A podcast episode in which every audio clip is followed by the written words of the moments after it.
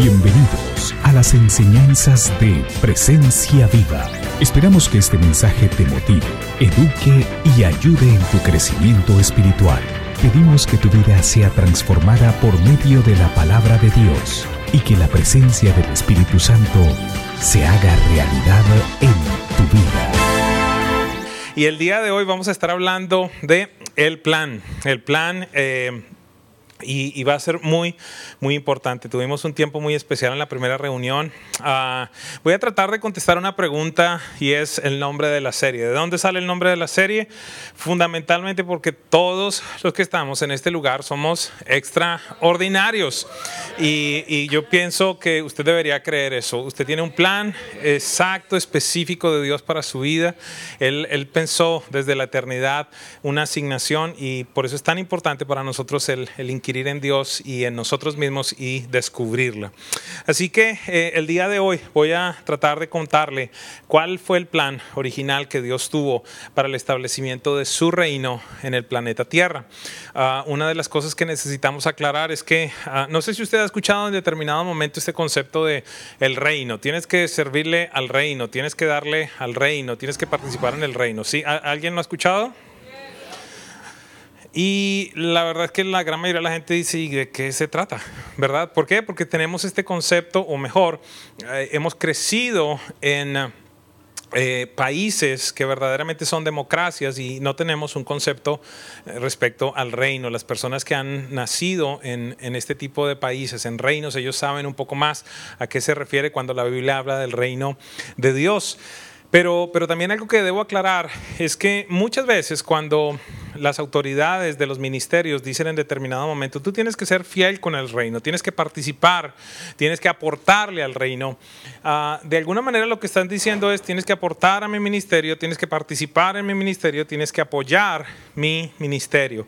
Pero quiero dejarles saber algo, el reino de los cielos no es tan pequeño como para simplemente limitarse a presencia viva. Alguien dígame algo allí, por favor. El reino de los cielos es el compendio de muchas iglesias, muchos ministerios en todo el planeta Tierra, eh, eh, verdaderamente que componen el cuerpo de Cristo. Y todo ese cuerpo de Cristo está supuesto entonces a manifestar el reino de Dios. ¿Qué es el reino de Dios? Simplemente el gobierno del cielo en la tierra.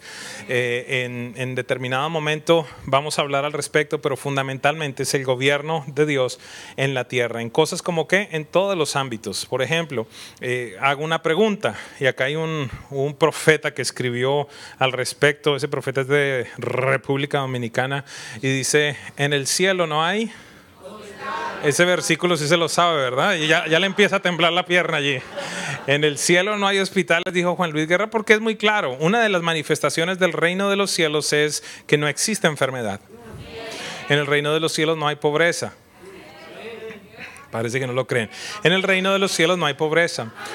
Eh, mejor dicho, si usted quiere ver la manifestación del reino de los cielos, lea Génesis 1 y 2. Allí va a encontrar el plan original de Dios para la humanidad, para usted y para mí. Así que ah, quiero tratar de compartir con ustedes ese diseño original, el plan que Dios tuvo para la manifestación de su reino en el planeta Tierra. Y vamos a estar hablando de cuatro puntos fundamentales. Necesito, lo primero que necesito es, al describirle el plan, contarle qué fue lo que sucedió.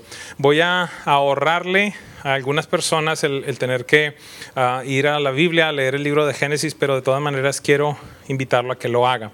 ¿Por qué razón? Eh, porque puede usted disfrutar mucho más de la enseñanza del día de hoy. Pero en esencia, ah, evidentemente todo esto empieza con Adán, con Eva, hijos de Dios.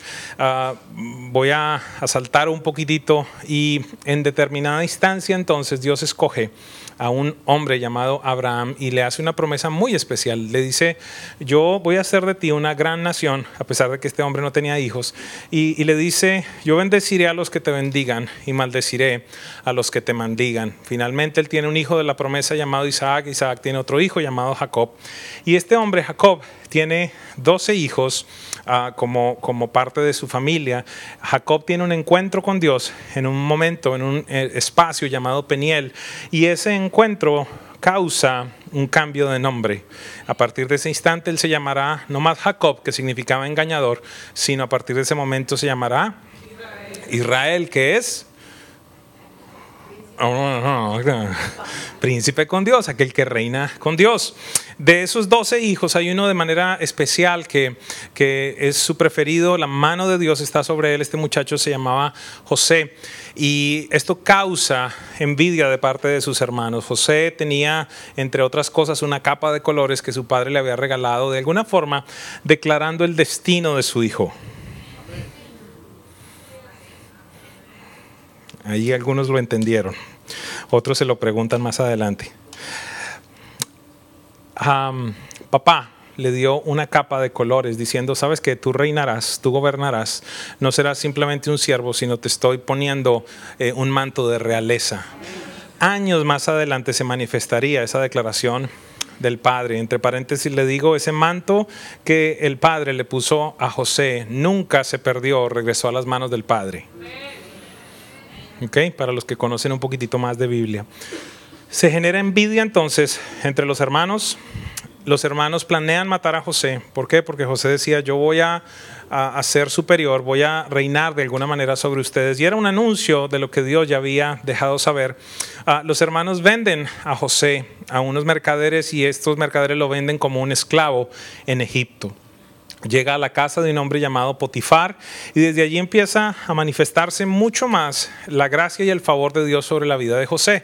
En no pocas veces la Biblia menciona que todo lo que hacía José prosperaba porque Dios estaba con él.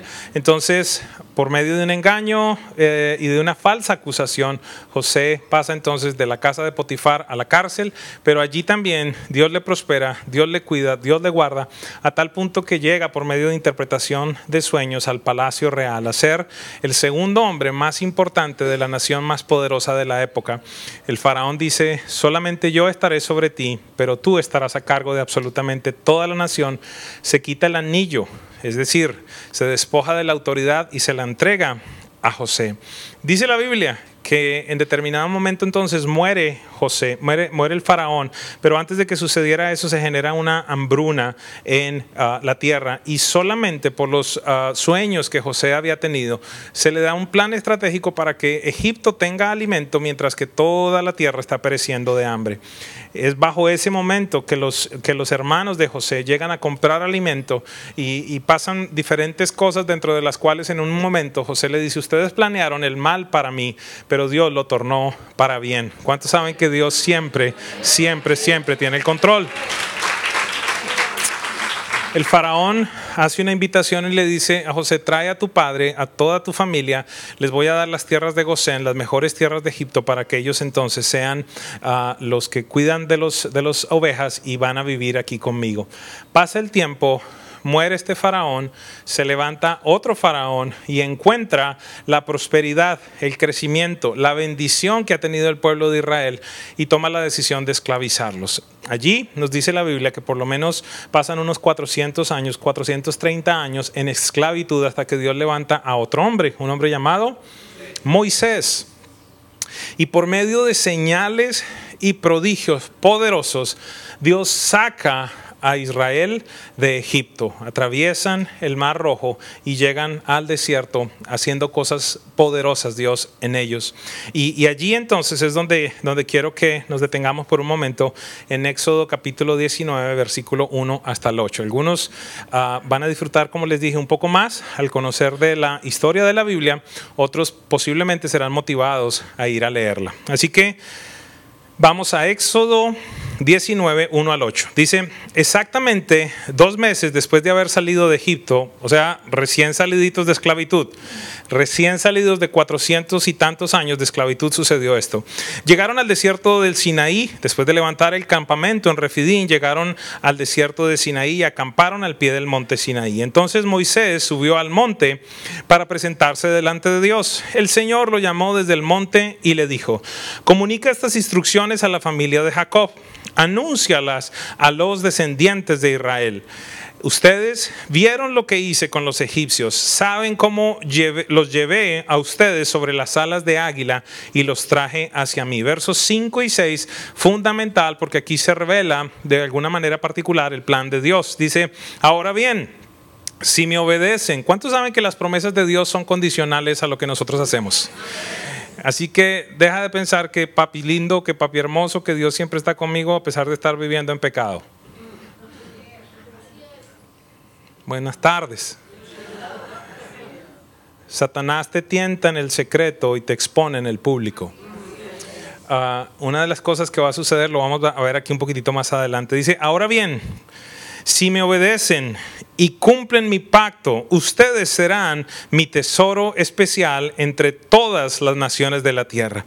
Porque toda la tierra me pertenece, verso 6, ustedes serán mi reino de sacerdotes, mi nación santa. Qué promesa tan espectacular. Lo único que el pueblo tenía que hacer era obedecer.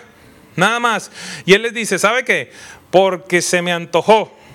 Porque, no lo dice allí, pero esta es la nueva traducción castrense, no, castrense no, porque eso de pronto, amigos cubanos, perdónenme por si acaso, me tengo que cambiar el apellido, soy colombiano.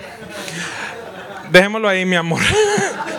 La nueva traducción, entonces dice, porque se me antojó, escogí a una nación pequeñita, indefensa, no la más poderosa, no la mejor, en el beneplácito de mi voluntad, como dice el Nuevo Testamento, en el beneplácito de mi voluntad los escogí a ustedes. Si me obedecen, si cumplen mis mandamientos, yo no sé si a usted le parece romántico, pero a mí me parece lo más tierno de Dios. Ustedes serán mi especial tesoro. Es hermoso, mi nación santa, un reino de sacerdotes.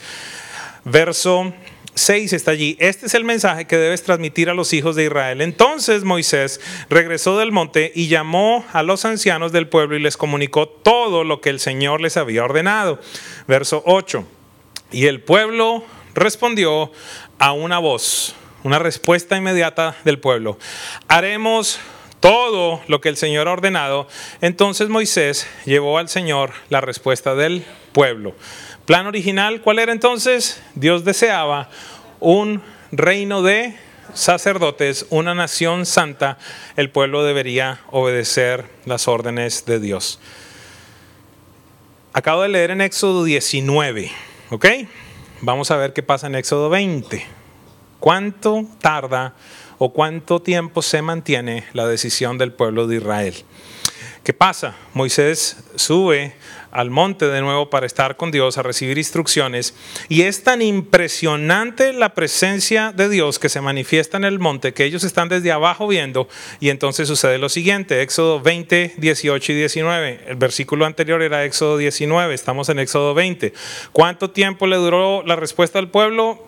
Algunos versículos, ni siquiera un capítulo.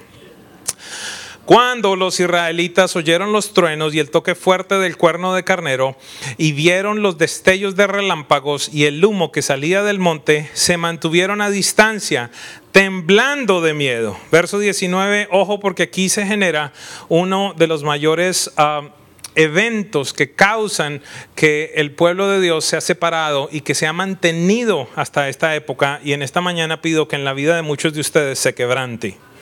Se lo digo delante de Dios, es, así de fuerte. Verso 19. Entonces le dijeron a Moisés, háblanos tú y te escucharemos, pero que no nos hable Dios directamente porque moriremos. Y esto se ha perpetuado. ¿En qué sentido? En que hay mucha persona que viene el fin de semana a las iglesias con básicamente con esta decisión, pues que allá sea el pastor el que se meta con Dios, el que ore, el que ayune, para que entonces me cuente qué es lo que Dios le muestra el domingo. Y por esa razón es que tanta gente se aproxima en determinado momento a decirle a uno, yo sé que Dios lo escucha más a usted, ¿pudiera orar? ¿Que a ti quién te dijo eso? Yo tengo entonces una línea preferencial con el cielo. La tengo por mi intimidad con Dios, pero tú también la puedes tener. Voy a darles un ejemplo sencillo de lo que significa ser reyes y sacerdotes. En la primera reunión estoy allí adorando. Hay algo impresionante sucediendo. Estamos cantando una canción, Reina en mí. En determinado momento escucho que Dios dice, sabes que quiero, quiero que canten Reina aquí. Mi esposa estaba a punto de venir a recibir la reunión y le digo, amor, mándales que canten Reina aquí. Tres o cuatro segundos, no creo que pasó más. Tres o cuatro segundos después, Lucy está acá dirigiendo la alabanza y empieza a decir, cantemos reina aquí, cantemos reina aquí no se requiere que Dios le hable al pastor, Dios le puede hablar a la persona que está acá, como también le puede hablar a la persona que está en el parqueadero y a todos y cada uno de nosotros. Dios es el mismo, tenemos todos el mismo acceso a Dios. No necesitamos entonces un intercomunicador para saber lo que Dios quiere que le cantemos en determinado momento. Es tener el acceso al mismo Espíritu. Pero el pueblo tomó una decisión aquí. Moisés, habla tú con Dios, métete tú con Dios, estudia tú la Biblia, ora tú, ayuna tú y vienes y nos cuentas lo que Dios dice. ¿Será que ha permanecido esa decisión hasta el día de hoy? Qué silencio. Volvamos a lo de siempre. Díganle al del lado, no están hablando de mí. Pero ahora cambiamos la segunda parte. Díganle, y espero que no estén hablando de ti.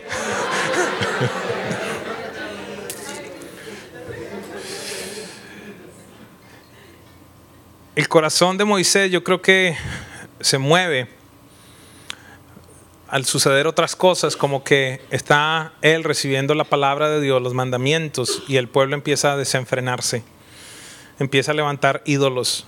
Y, mire lo que sucede en Éxodo 32, 25, dice, al ver Moisés que el pueblo estaba desenfrenado, que Aarón les había permitido desmandarse y convertirse en el asmerreír de sus enemigos, se puso a la entrada del campamento y dijo, escúcheme porque aquí lo primero que sucedió es que todo el pueblo dice, ¿sabes qué? No queremos que Dios nos hable. Yo no sé si usted entiende la profundidad de esto.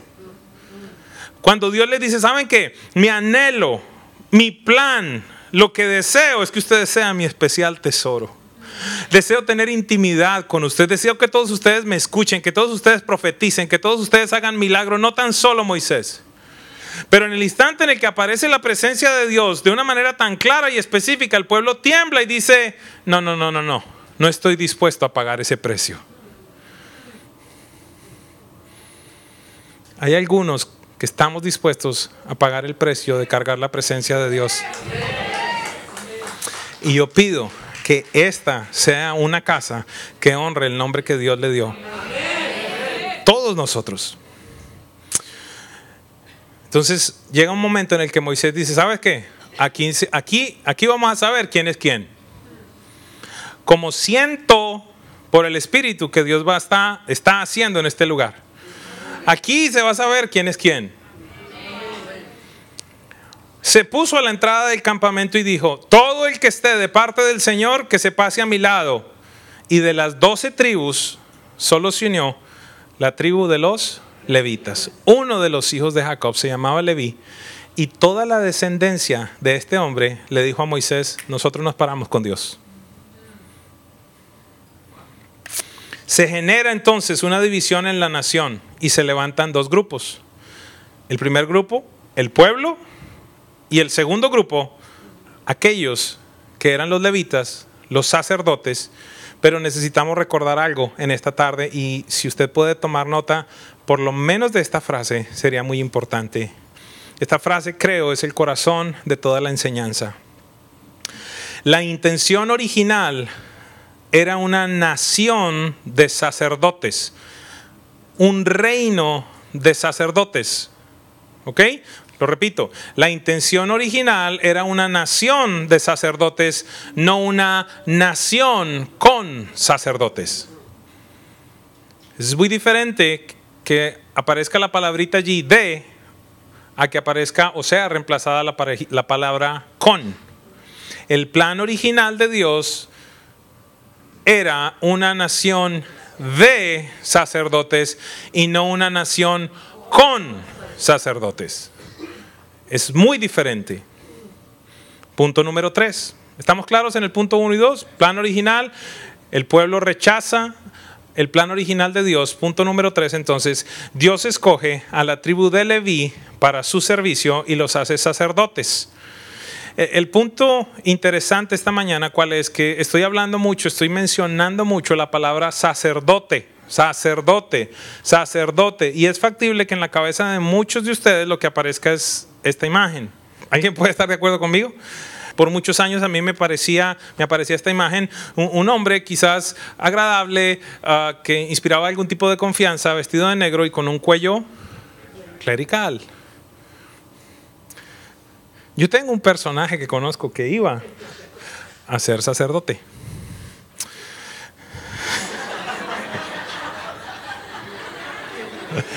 Es cierto, ¿verdad? Estaba, estaba en ese proceso. Estaba en ese proceso. Entonces yo hoy, hoy le dije, yo, yo esta mañana, señor padre, que se vaya con una camisita y le pueda poner un papelito allí. Y, y entonces acá le dije, por favor, haz como que me vas a bendecir. Y no estoy siendo irrespetuoso, les estoy contando cuál era la historia del pastor Omar. Ponte en pie para que los que no te conozcan te conozcan. Da la vuelta, por favor. Ahí está. Y entonces él tenía toda esta intención de convertirse en un sacerdote, pero apareció alguien en la vida y dijo, yo no me puedo perder todo esto. Y no habrá otra opción para servir a Dios y tener esposa. Y entonces, tan lindos. Ustedes son un regalo de Dios para esta casa.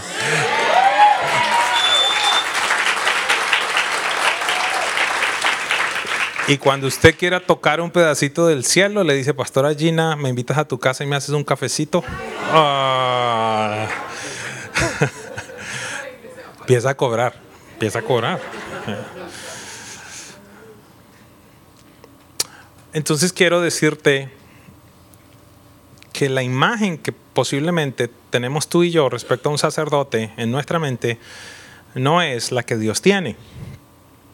Porque precisamente la imagen tradicional del sacerdote o la imagen tradicional del pastor fundamentalmente es aquella de la decisión del pueblo. Que Dios te hable a ti y nosotros te escuchamos.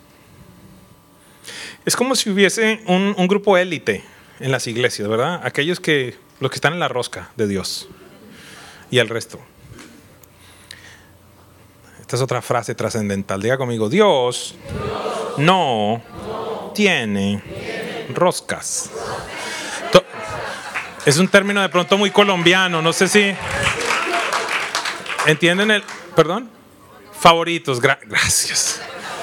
No tiene estos que son que porque tú eres fulano, entonces sí vienes, o sí, puedes hacer, o si puedes esto, o si puedes aquello. Dios no tiene ese tipo de ah, preferencias. No es el plan de Él. Entonces, mire, el diccionario que dice, el diccionario dice que un sacerdote es una persona que consagra su vida a alguna divinidad y que tiene, entre otras funciones principales, dirigir ritos y ofrecer sacrificios a la divinidad. La pregunta que debemos tratar de contestar es, ¿cuál es la definición bíblica de un sacerdote? ¿Por qué razón? Porque te estoy diciendo y te estoy reiterando que el, plan original que Dios tenía para ti y para mí es que fuésemos una nación, un reino de sacerdotes. Entonces, ¿será que lo que Dios esperaba es que todos viniéramos de negro con el cuellito? Esa es la pregunta que necesitamos contestar. Vamos a Deuteronomio 10.8. Mire lo que dice la Biblia, nueva traducción viviente. En aquel tiempo el Señor designó a los de la tribu de Leví. Recuerdan, ellos fueron los únicos, los únicos que dijeron, nos paramos con Dios designó a los de la tribu de Leví, y aquí está la descripción, para que se encargaran de llevar el arca del pacto del Señor y estuvieran delante del Señor para servirlo y pronunciar bendiciones en su nombre. Esas son las responsabilidades de ellos hasta el día de hoy. Entonces quiero plantearle la siguiente definición de un sacerdote eh, según el concepto que entiendo en la Biblia. ¿Sacerdote quién es? Y voy a hablar de ti. Hombre o mujer que estás en este lugar, si has recibido a Jesucristo como tu Señor y como tu Salvador de una manera real y sincera, has sido ah, hecho parte de un reino de sacerdotes. Sacerdote es una persona que porta la presencia de Dios, le sirve compartiendo su naturaleza donde quiera que va y trae bendición a las personas que toca al reconciliarlos con Él. Lo vuelvo a repetir. Gina, gracias por levantar tus manos. Una persona que porta la presencia de Dios. ¿Hay alguien que, en este lugar que porte la presencia? Y, y, si tú no entiendes que portas la presencia, necesitas comprender un poco mejor la decisión que tomaste en el instante en el que recibiste a Jesucristo. Si tú recibiste, si tú en algún momento de tu vida dijiste, soy un pecador, requiero un Salvador, Jesucristo, ven a morar en mi vida, dice el libro de Colosenses capítulo 2 versículos 9 y 10 que toda la plenitud de la deidad habita en forma corporal en Cristo y que en Cristo, en Él que es cabeza de todo poder y autoridad, nosotros hemos recibido esa plenitud. Tú portas la presencia de Dios. Si has sido hecho un hijo de Dios. ¿Quién sabe eso? Lo sabe Dios y lo sabes tú. No tiene que ver con venir a marcar tarjeta los fines de semana. Le decía a la iglesia de esta mañana, cuando estemos en el cielo, si llegas, perdón que sea tan agresivo, no llegas por tus buenas obras, llegas por una decisión. No existe nadie que por obras pueda reconciliarse con Dios. No existe manera de pagar por los pecados haciendo cosas. Lo único que tienes que hacer es lo que cantamos en este día. Yo quiero responder a tu amor. Quiero responder al sacrificio de Jesucristo y recibirlo, aceptarlo como mi Señor y como Salvador. Si esa experiencia tú la has vivido, en el instante en el que mueras estarás en la presencia de Dios. Más adelante todos nos reuniremos con Él. Y ese día nos extrañaremos porque empezaremos a preguntar, mira, ¿y Juancho? Pero llegaba temprano a la iglesia. Parece que el hombre de aquello nada, dicen en Colombia. Parece que el hombre decían en Colombia, era más falso que una moneda de cuero. Parece que no, que, que, que cantaba y decía cosas, pero, pero no lo he visto. Eso que se está generando acá se llama temor de Dios, que cada vez más y más se va a manifestar en esta casa. No es, no es miedo del pastor. Aquí, aquí no va a tener un pastor predicando de la fe, la, acá, el diablo. No. Pero algunos de ustedes necesitan entender que el diablo es real. Y algunos de ustedes que son fieles a las novelas entenderán que el diablo es puerco. Decía el papá de Betty la Fea, los que no conocen a Betty la Fea, discúlpeme si algunos, algunos no tienen ni idea de qué estoy hablando. Dicen, este tipo está hablando de novelas, de todo y no entendí nada. Y nos sorprenderemos de ver muchas personas de otras iglesias que nosotros pensábamos que estaban equivocados. En esencia, no encontraremos muchos cristianos, pero encontraremos muchos católicos verdaderos, reales, hijos de Dios, tan hijos de Dios como tú. Nos sorprenderemos. Así que desde allí se generó esta división. Pero el plan original de Dios era una nación de sacerdotes, es decir, te lo voy a poner en estos términos, una nación de personas que portan la presencia de Dios, que les sirven compartiendo su naturaleza donde quiere que va y que traen bendición a las personas que tocan al reconciliarlos con el Padre Celestial. Muchos no han experimentado eso. Muchas personas no han experimentado el servir en una iglesia local. Algunos han servido y han sido dañados en el servicio en la iglesia local. Pero algunos inclusive no han manifestado nunca esta reconciliación de Dios a ninguna persona. Hay algunos de ustedes que nunca han sentido el privilegio de que alguien se reconcilie con Dios y que pase de muerte eterna a vida eterna. Y el propósito de esta serie es que comprendas, por favor, que el plan original de Dios se restauró en Cristo Jesús. La división entre la clase sacerdotal y el pueblo se hizo manifiesta en todo el sistema de adoración. De forma particular, voy a ir también rápidamente, no puedo entrar en mucho detalle, pero lo puede leer en el libro de Éxodo, en el libro de Levítico, en el, número, en el libro de Deuteronomio, puede leer toda esta historia. Eh, se manifiesta de una manera particular cuando se levanta el tabernáculo en el desierto.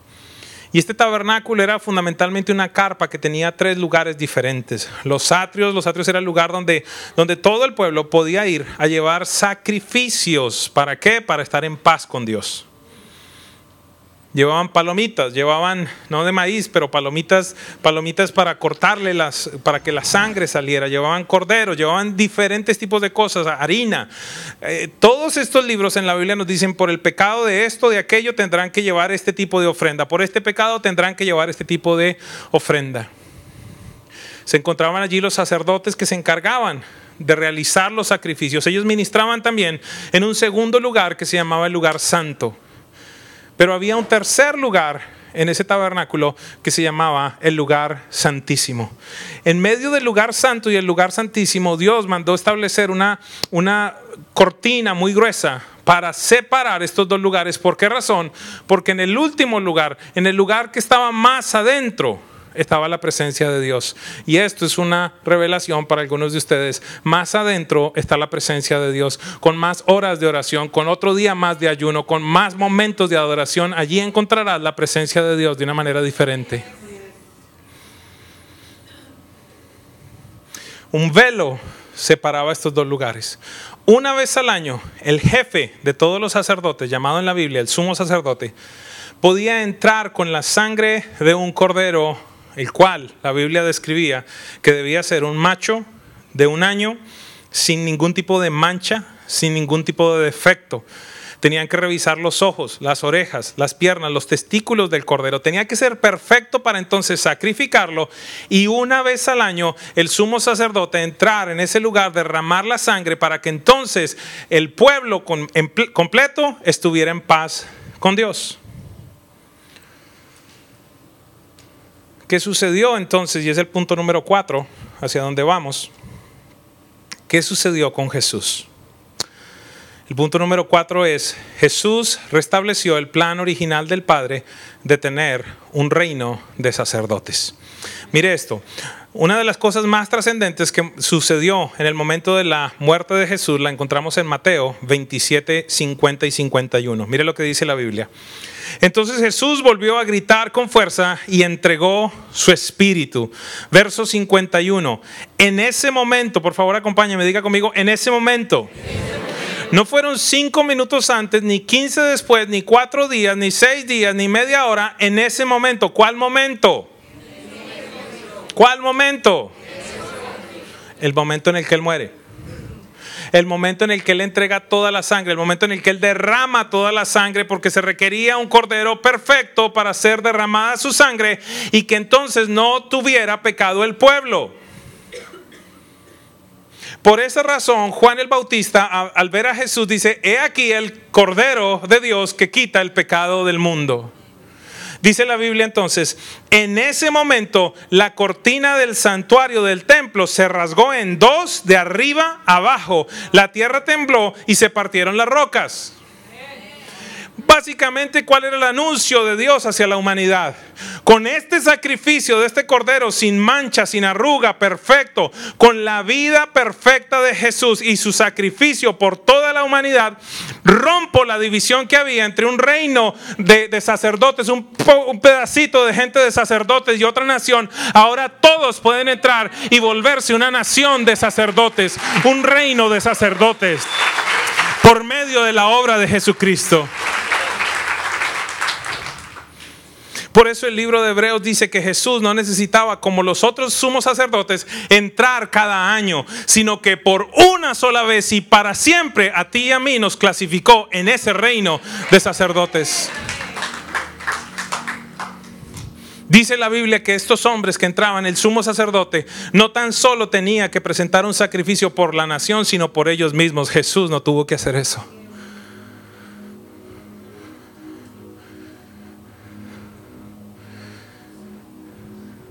Primera de Pedro 2, 9 y 10 habla de ti y habla de mí. El apóstol Pedro dice, pero ustedes, presencia viva, son linaje escogido, real sacerdocio. Son una nación santa, un pueblo que le pertenece a Dios para que proclamen las obras maravillosas de aquel que los llamó de las tinieblas a su luz admirable. Ustedes antes ni siquiera eran pueblo, pero ahora son pueblo de Dios. Antes no habían recibido misericordia, pero ahora ya la han recibido. Esa es la obra de Jesucristo en la cruz. Es regresar una vez más al diseño original de Dios. Una nación, un pueblo que manifieste la plenitud de Dios donde quiera que va. Altares portátiles.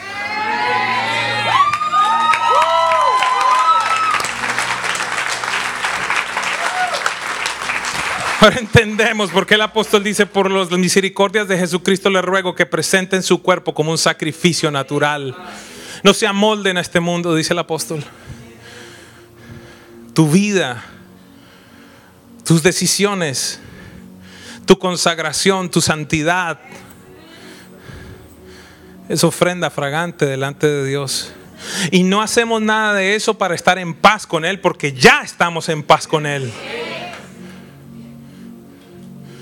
Por esa razón, Juan, el apóstol, en Apocalipsis, al ver la revelación de una manera tan especial, dice Apocalipsis 1, 4 al 6, dice, yo Juan, escribo a las siete iglesias que están en la provincia de Asia, gracia y paz a ustedes de parte de aquel que es que era y que ha de venir. Y de parte de los siete espíritus que están delante del trono y de parte de Jesucristo, el testigo fiel, el primogénito de la resurrección, el soberano de los reyes de la tierra, al que nos ama y que por su sangre... ¿Por la sangre de quién? Solo Él. Solo Él. Y por sus por su sangre nos ha librado de nuestros pecados, al que ha hecho de nosotros un reino, sacerdotes al servicio de Dios su Padre. A Él sea la gloria y el poder por los siglos de los siglos. Amén.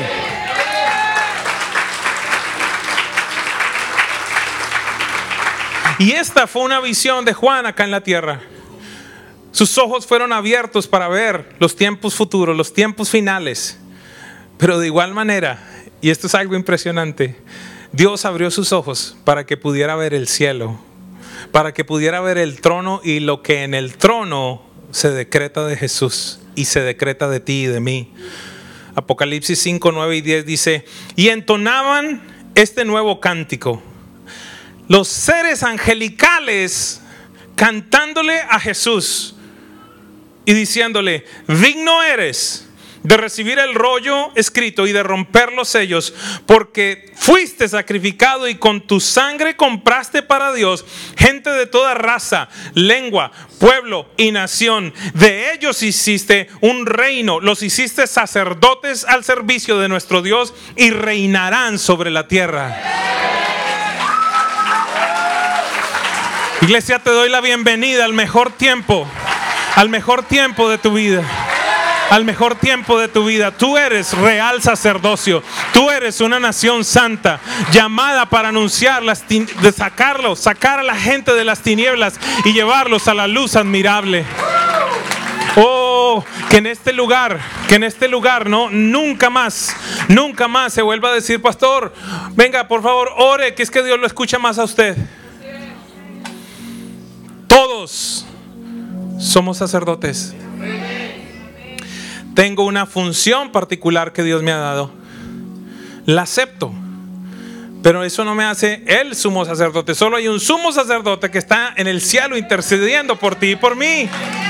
Jesús.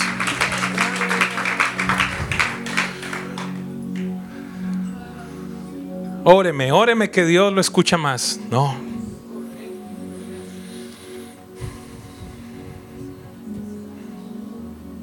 Un reino de sacerdotes, una nación santa.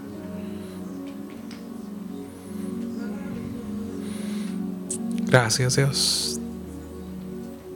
¿Pudieras por un momento cerrar tus ojos, por favor?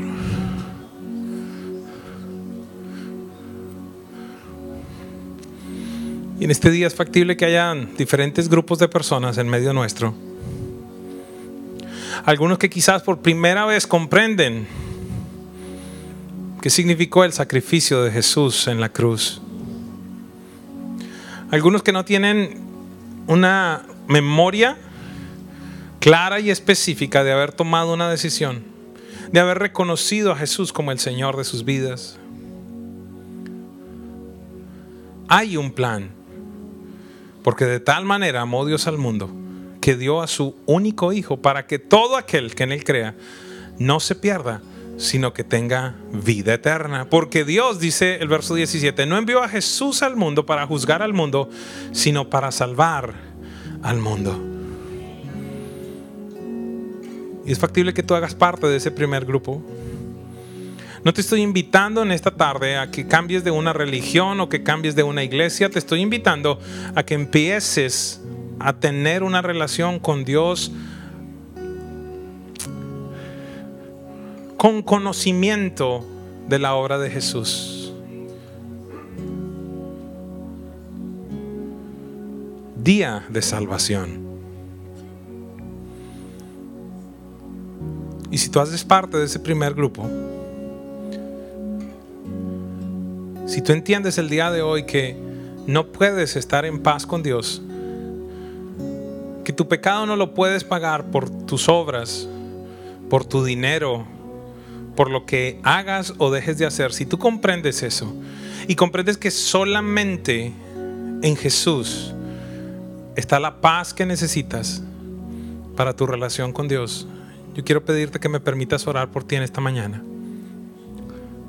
Acá al frente va a estar un equipo de personas que te van a acompañar en esta decisión tan trascendente. Espíritu Santo, te pido que traigas a las personas que requieren hacer esta oración. Quiero invitarte que por un instante vengas acá. Queremos orar contigo y queremos orar por ti en este instante tan trascendente de tu vida. Si tú no tienes memoria, si no tienes esa certeza, te lo pongo en otros términos. Si yo te preguntara en esta mañana, esto no va a suceder, pero es un caso hipotético. Si yo te preguntara esta tarde, si saliendo de aquí tuvieses un accidente y murieras, ¿a dónde vas a ir? Si tú no sabes contestar esta pregunta con total certeza, sería muy importante que tú hicieras esta oración, porque la palabra de Dios nos deja saber que podemos tener la certeza de dónde pasaremos la eternidad. Si tú eres de aquellos que dicen, yo voy al cielo, te generaría una segunda pregunta, porque hay algunos que ni siquiera tienen idea, pero algunos tienen por lo menos la certeza, en teoría, que dicen yo voy al cielo. Te plantearé una segunda pregunta, ¿y si Dios te recibiera allí, en el cielo? Y te hiciera una pregunta, ¿por qué razón tú piensas que vas a estar por la eternidad conmigo? ¿Qué le contestarías? Nunca maté a nadie. No secuestré. Traté de hacer más cosas buenas que malas. Yo fui ese domingo a la iglesia. Ay, cuando el, cuando el pastor dijo que tocaba enviar dinero a Guatemala por los damnificados, ese día yo di dinero. Si tu pregunta o tu respuesta mejor tiene que ver con todo este tipo de cosas. Quiero decirte, necesitas tomar una decisión verdadera por Jesucristo. Es factible que tengas deseos de estar reconciliado con Dios, pero no conoces la verdad. Porque la Biblia dice que no tiene nada que ver con lo que tú hagas o dejes de hacer. La Biblia dice que nosotros somos salvos por gracia, por medio de la fe, y que aún la fe es un regalo de Dios. A continuación dice, y no por obras, no por lo que hagas para que nadie diga que hizo mucho. Es por fe, es por gracia. Si nunca has tomado una decisión como esta, yo quiero pedirte que nos dejes acompañarte en este día. Tú puedes haber venido acá un montón de veces o ser la primera vez que vienes. Lo único que deseo es que tengas en este día la certeza de la reconciliación con tu Padre Celestial y que entiendas que el único pasaporte que existe para ir al cielo por la eternidad es haber recibido consciente, seria, respetuosamente a Jesucristo como tu Señor y como tu Salvador. Si no has tomado esa decisión, quiero invitarte a que nos permitas orar por ti, que vengas acá por un instante. Vamos a adorar a nuestro Dios por un momento. Gracias Dios.